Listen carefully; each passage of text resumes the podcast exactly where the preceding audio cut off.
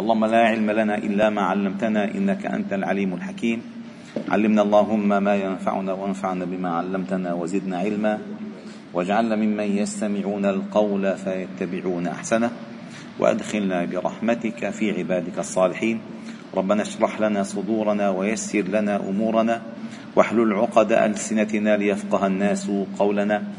ربنا آمنا بما أنزلت واتبعنا الرسول فاكتبنا مع الشاهدين. ربنا إننا سمعنا مناديا ينادي للإيمان أن آمنوا بربكم فآمنا. ربنا فاغفر لنا ذنوبنا وكفر عنا سيئاتنا وتوفنا مع الأبرار. ربنا وآتنا ما وعدتنا على رسلك. ولا تخزنا يوم القيامة إنك لا تخلف الميعاد. وبعد فلا نزال معكم أيها الحباب الكرام في قراءة هذا الكتاب المبارك الموسوم بالشفاء بتعريف حقوق المصطفى. صلى الله عليه وسلم وهذا مجلسنا الثامن والأربعون بعون الله تعالى وتوفيقه. قال الباب الرابع. في ذكر الصلاة عليه والتسليم وفرض ذلك وفضيلته. وهذا باب مهم جدا. هذا الباب مهم جدا. هو كل الأبواب مهمة. هذا الباب له طعم. يعني كيف طعم؟ حأذكركم شو معنى الطعم. نحن مثلا الأمة كلها الأمة. الصغير الكبير العالم المتعلم الجاهل. كيف كيف يمكن أن تكون له صلة بالنبي صلى الله عليه وسلم؟ بالصلاة عليه. بالصلاة عليه. ومن صلى عليه مرة صلى الله تعالى عليه به عشرة. فالصلاة عليه. هي هي آه، يعني كأنها تجديد بيعة له. لأولا لأنك أنت لا تصلي عليه. أنت لا تقول أنا أصلي على محمد. أبدا. إنما تقول اللهم صل وسلم على محمد. أو تقول صلى الله عليه وسلم. فأنت لا دخل لك بذلك. وإنما ترجو من الله جل جلاله أن تكون بدعائك الله له برفع منزلته وكرامته أن تدخل ضمن المخرجين من الظلمات إلى النور. هذا أول شيء. شيء آخر أن الله عز وجل عندما افتتح كتابه في سورة أو عندما افتتح الآية في سورة الأحزاب بالصلاة عليه ما قال وهذه الآية الوحيدة بكتاب الله شيخ أحمد الآية الوحيدة في كتاب الله التي يبتدئ بها النداء المؤمنين في وسط الآية. الوحيدة في كل كتاب الله. وهي قوله تعالى إن الله وملائكته يصلون على النبي. فاصل جيم. يا أيها الذين آمنوا صلوا عليه وسلموا تسليما. طيب الله ما بدأ الآية؟ يا أيها الذين آمنوا صلوا عليه وسلموا تسليما لأن الله وملائكته صلوا لا ما هيك بدأ بالإقرار بمقامه وشرفه. ثم دعانا للالتحاق بهذه الشرف بهذه الكرامة. يعني سواء أنت صليت عليه أو لم تصلي عليه فالله يصلي عليه وملائكته. فشرف لك أن تلتحق بالركب. شرف لك. فالله أغنى أغنى الناس عن الصلاة عليه بأن صلى عليه. وأغنى الخلق بأن صلى بأن يصلون بأن يصلوا عليه بأن أمر الملائكة أن يصلوا عليه. صور الله جل جلاله وملائكته يصلون على النبي. ثم أتى النداء يا أيها الذين آمنوا صلوا عليه وسلموا تسليما. هل هذا الفصل؟ في الصلاة والسلام عليه. تشريح ذلك تشريح شرح تشرح شرح. قال قال الله تعالى إن الله وملائكته يصلون على النبي الحمد لله. يا أيها الذين آمنوا صلوا عليه وسلموا تسليما. الصلاة عليه شيء والسلام عليه شيء آخر. والله تعالى ما فرق بينهما. قال ابن عباس معناه إن الله وملائكته يباركون على النبي. وقيل إن الله يترحم على النبي أن يرحمه وملائكته يدعون له. فالصلاة من الله تعالى رحمة ومن الملائكة دعاء ومن الملائكة دعاء. وقال المبرد وأصل وقيل إن وأصل الصلاة الترحم أي الدعوة لهم بالرحمة. صل على والديك أي ادعو لهما بالرحمة. فهي من الله رحمة ومن الملائكة رقة واستدعاء للرحمة من الله تعالى. وقد ورد في الحديث صفة صلاة الملائكة على من جلس ينتظر الصلاة. اللهم اغفر له اللهم ارحمه. قال فلا تزال الملائكة يصلون عليه؟ ما دام فيه المصلى ما تقول؟ اللهم اغفر له. اللهم ارحمه. وهذا دعاء.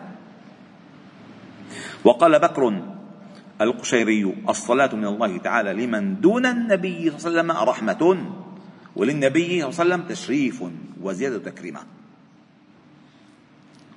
أولا الله تعالى أرسله رحمة للعالمين. وقال أبو العالية صلاة الله ثناؤه عليه عند الملائكة وصلاة الملائكة الدعاء.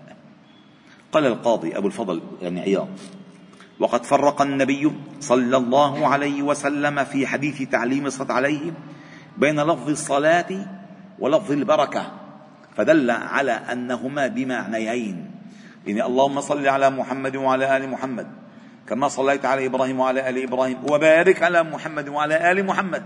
أي البركة غير الصلاة والصلاة غير التسليم. وسيأتي ذلك تباعا وأما التسليم الذي هو أمر الله تعالى به عباده صلوا عليه وسلموا تسليما.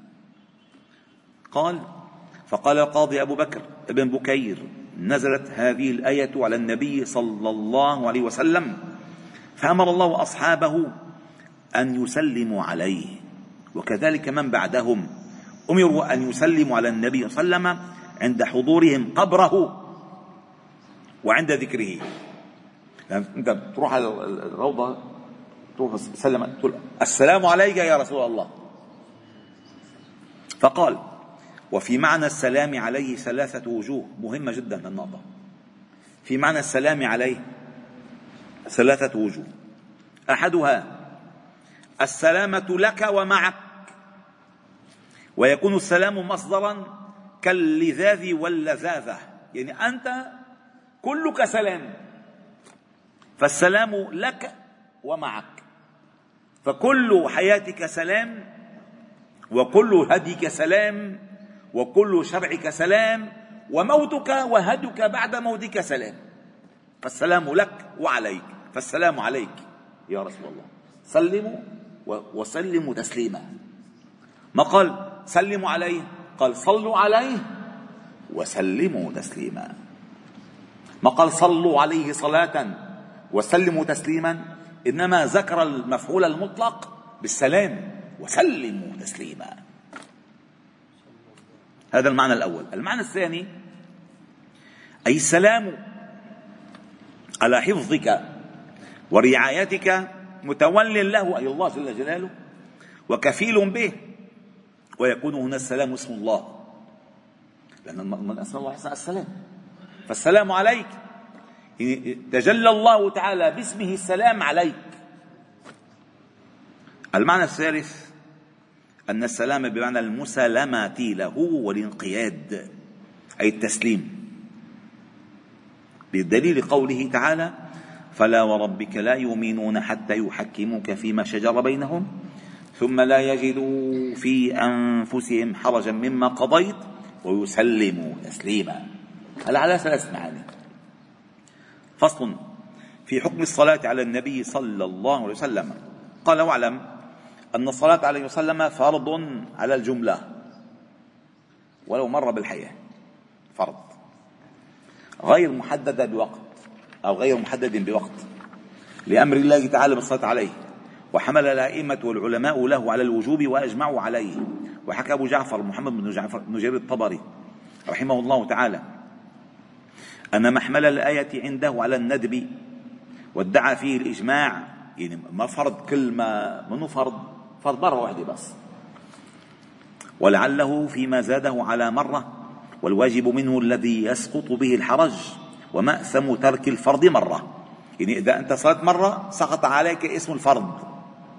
أما إذا ولا مرة أنت آثم لأنك لم تصلي عليه ولا مرة. صلى الله عليه وسلم كل مرة.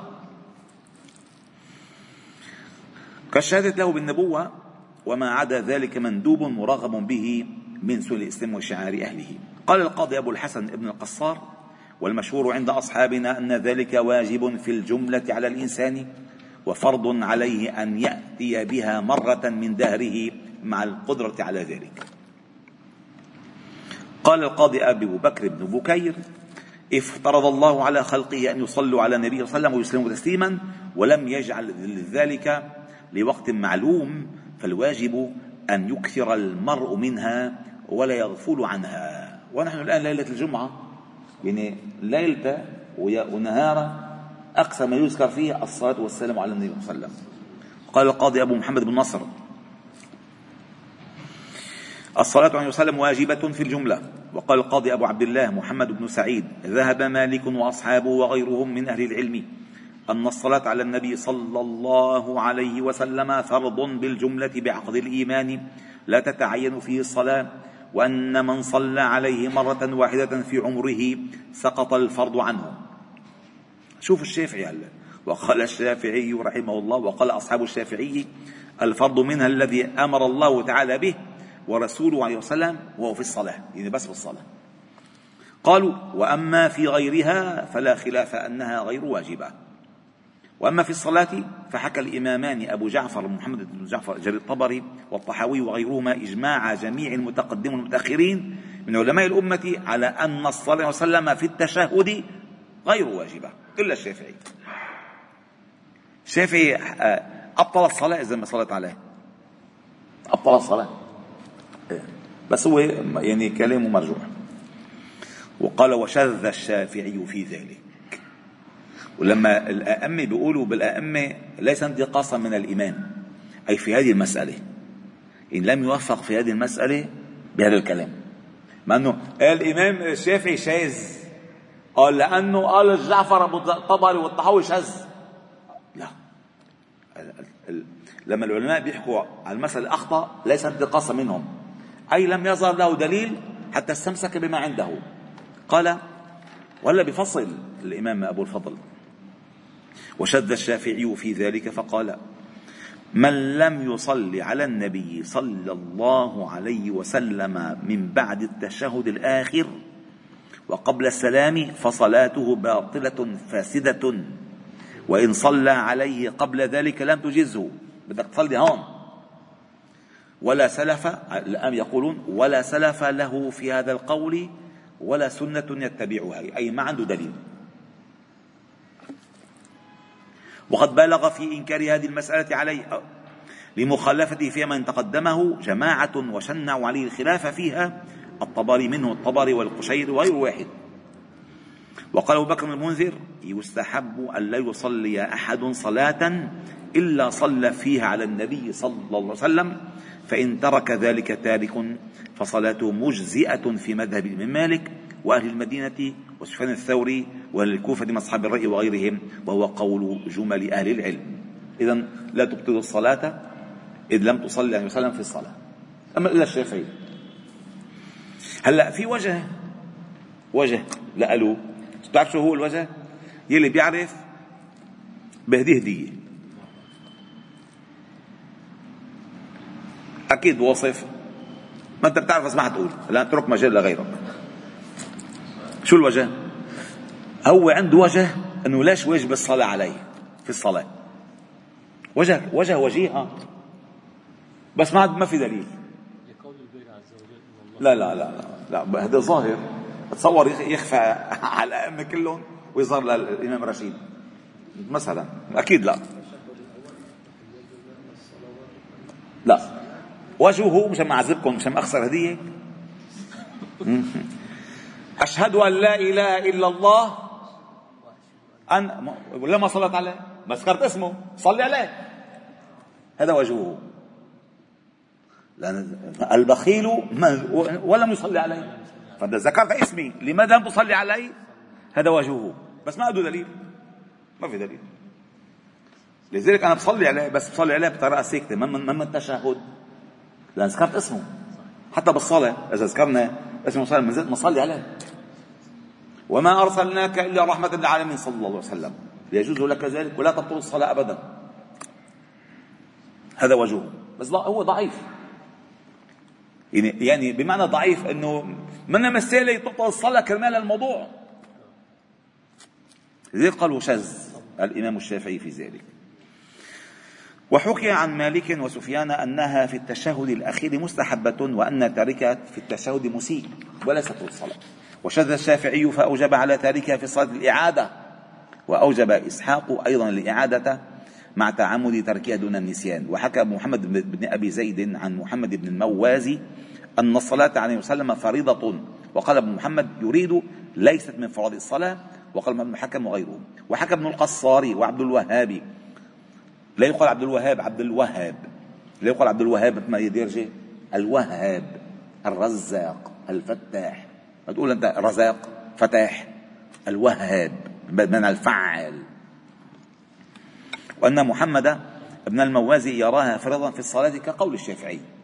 وحكى أبو يعلى العبدي المالكي عن عن المذهبي فيها ثلاثة أقوال في الصلاة الوجوب والندب والسنة. وقد خالف الخطابي وهو شافعي. وغيره الشافعية في هذه المسألة مسألة فقال الخطابي وليست واجبة في الصلاة وهو قول جماعة الفقهاء إلا الشافعي ولا أعلم له فيها قدوة. وهذا تلميذه يعني متبعين مذهبه. والدليل على أنها ليست مفروض الصلاة عمل السلف الصالح قبل الشافعي. يعني قبل الشافعي ما كانوا يعملوا المسألة. وإجماعهم عليه وقد شنع الناس عليه أي على الشافعي في هذه المسألة جدا. وهذا تشاهد ابن عبد مسعود الذي اختاره الشافعي والذي علمه النبي وسلم له ليس فيه صلى الله عليه وسلم. بس هيك. أشهد أن لا إله إلا الله وأن محمدا رسول الله. ما في الصلاة عليه صلى الله عليه وسلم. حتى وكذلك من كل من ير من يروي التشهد عليه وسلم كأبي هريرة وابن عباس وجابر وابن عمر وأبي سعيد الخدري وأبي موسى الأشعري وعبد الله بن الزبير لم يذكروا فيها صلاة على النبي صلى الله عليه وسلم. صلى الله عليه وسلم. وقال قد قال ابن عباس وجابر كان النبي صلى الله عليه وسلم يعلمنا التشهد كما يعلمنا السورة من القرآن. فما معقول يعلمنا ونسيه الصلاة عليه؟ ونحوه عن أبي سعيد الخدري. وقال ابن عمر كان أبو بكر يعلمنا التشهد على المنبر كما يعلمون الصبيان في الكتاب. إذا الكتاب الكتاب الأساس عمل السلف. والناس اسمه كتاب. يجتمعون لتعلم الكتابة والقراءة. كتاب. وعلمه أيضا على المنبر عمر بن الخطاب الله مرضى عنه. وفي الحديث لا صلاة لمن لم يصلي علي. قال ابن القصار معناه كاملة أي لا صلاة كاملة. أو لمن لم يصلي علي مرة في عمره. وأضاعف أهل الحديث كلهم رواية هذا الحديث. وفي حديث أبي جعفر بن مسعود عن النبي صلى الله عليه وسلم قال من صلى صلاة لم يصلي فيها علي وعلى أهل بيتي لم تقبل منه لم تقبل منه. وقال الدار قطني والصواب أنه من قول أبي جعفر محمد بن علي بن الحسين لو صليت صلاة لم أصلي فيها على النبي صلى الله عليه وسلم ولا على أهل بيته لرأيت أنها لا تتم.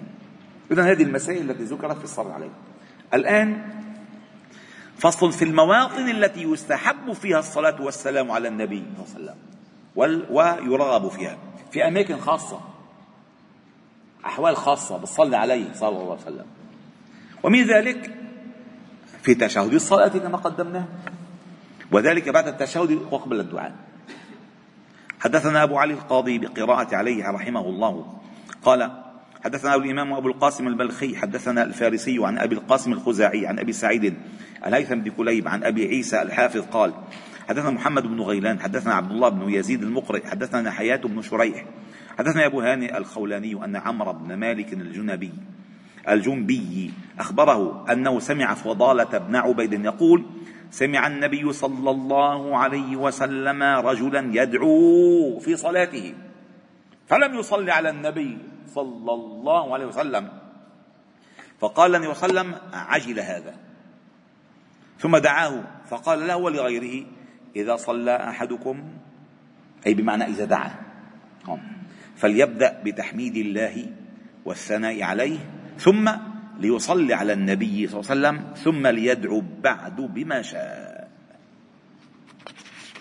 ثم قال ويروى من غير هذا السند بتمجيد الله أي بغير تحميد الله وهو أصح وعن عمر بن الخطاب رضي الله عنه قال الدعاء والصلاة معلق بين السماء والأرض فلا يصعد إلى الله منه شيء حتى يصلي على حتى يصلى على النبي صلى الله عليه وسلم.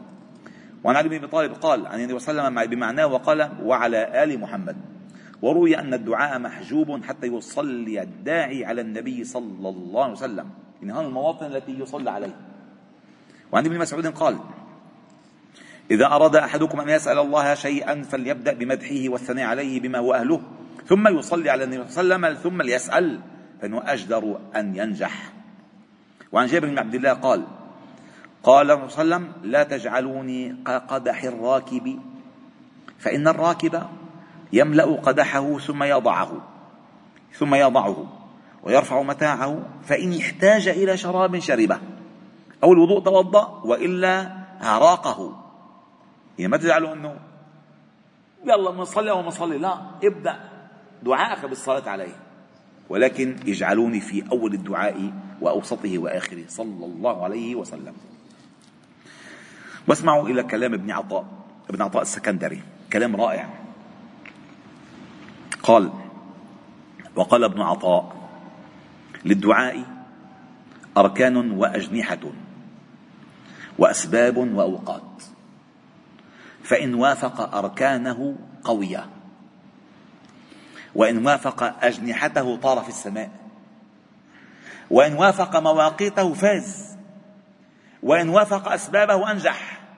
فأركانه حضور القلب والرقة والاستكانة والخشوع وتعلق القلب بالله وقطعه من الأسباب وأجنحته الصدق ومواقيته الأسحار وأسبابه الصلاة على محمد صلى الله عليه وسلم. يعني أسباب استجابته يعني.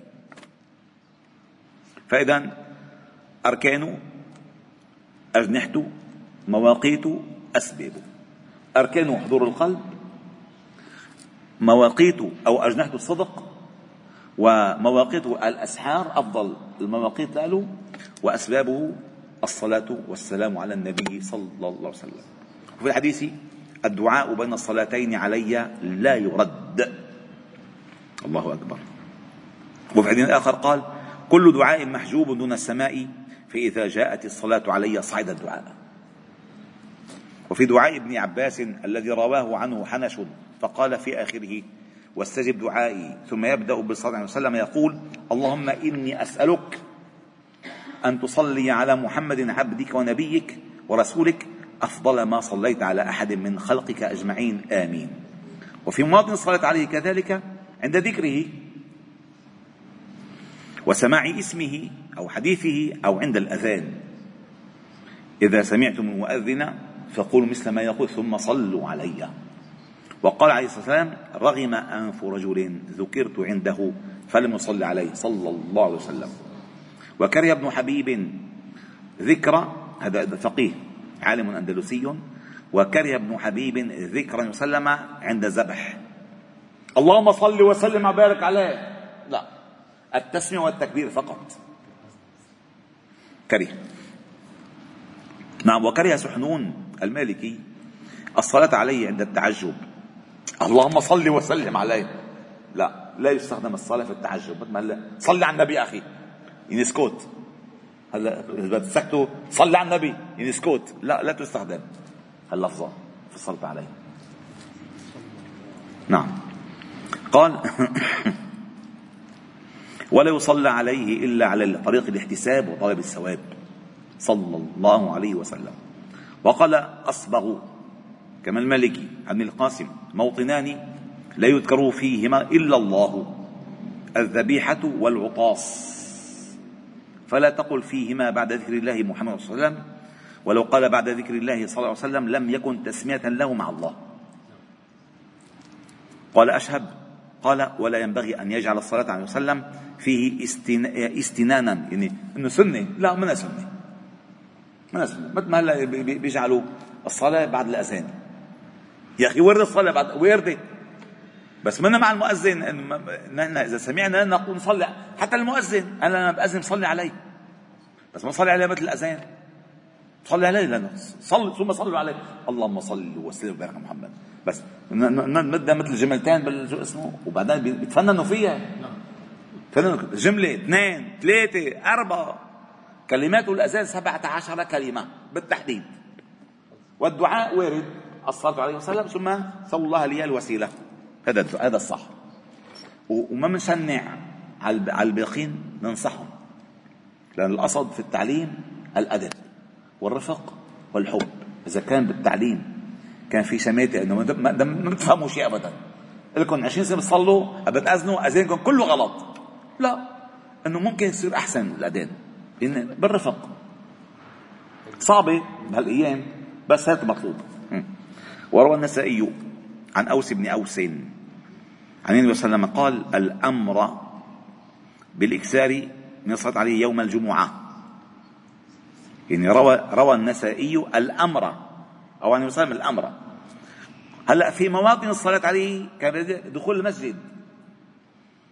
قال أبو إسحاق بن شعبان, شعبان وينبغي لمن دخل المسجد أن يصلي عليه وسلم وعلى آله ويترحم عليه وعلى آله ويبارك عليه وعلى آله وسلم تسليما. يقول اللهم اغفر لي ذنوبي وافتح لي أبواب بسم الله والصلاة والسلام على رسول الله. اللهم اغفر لي ذنوبي وافتح لي أبواب رحمتك.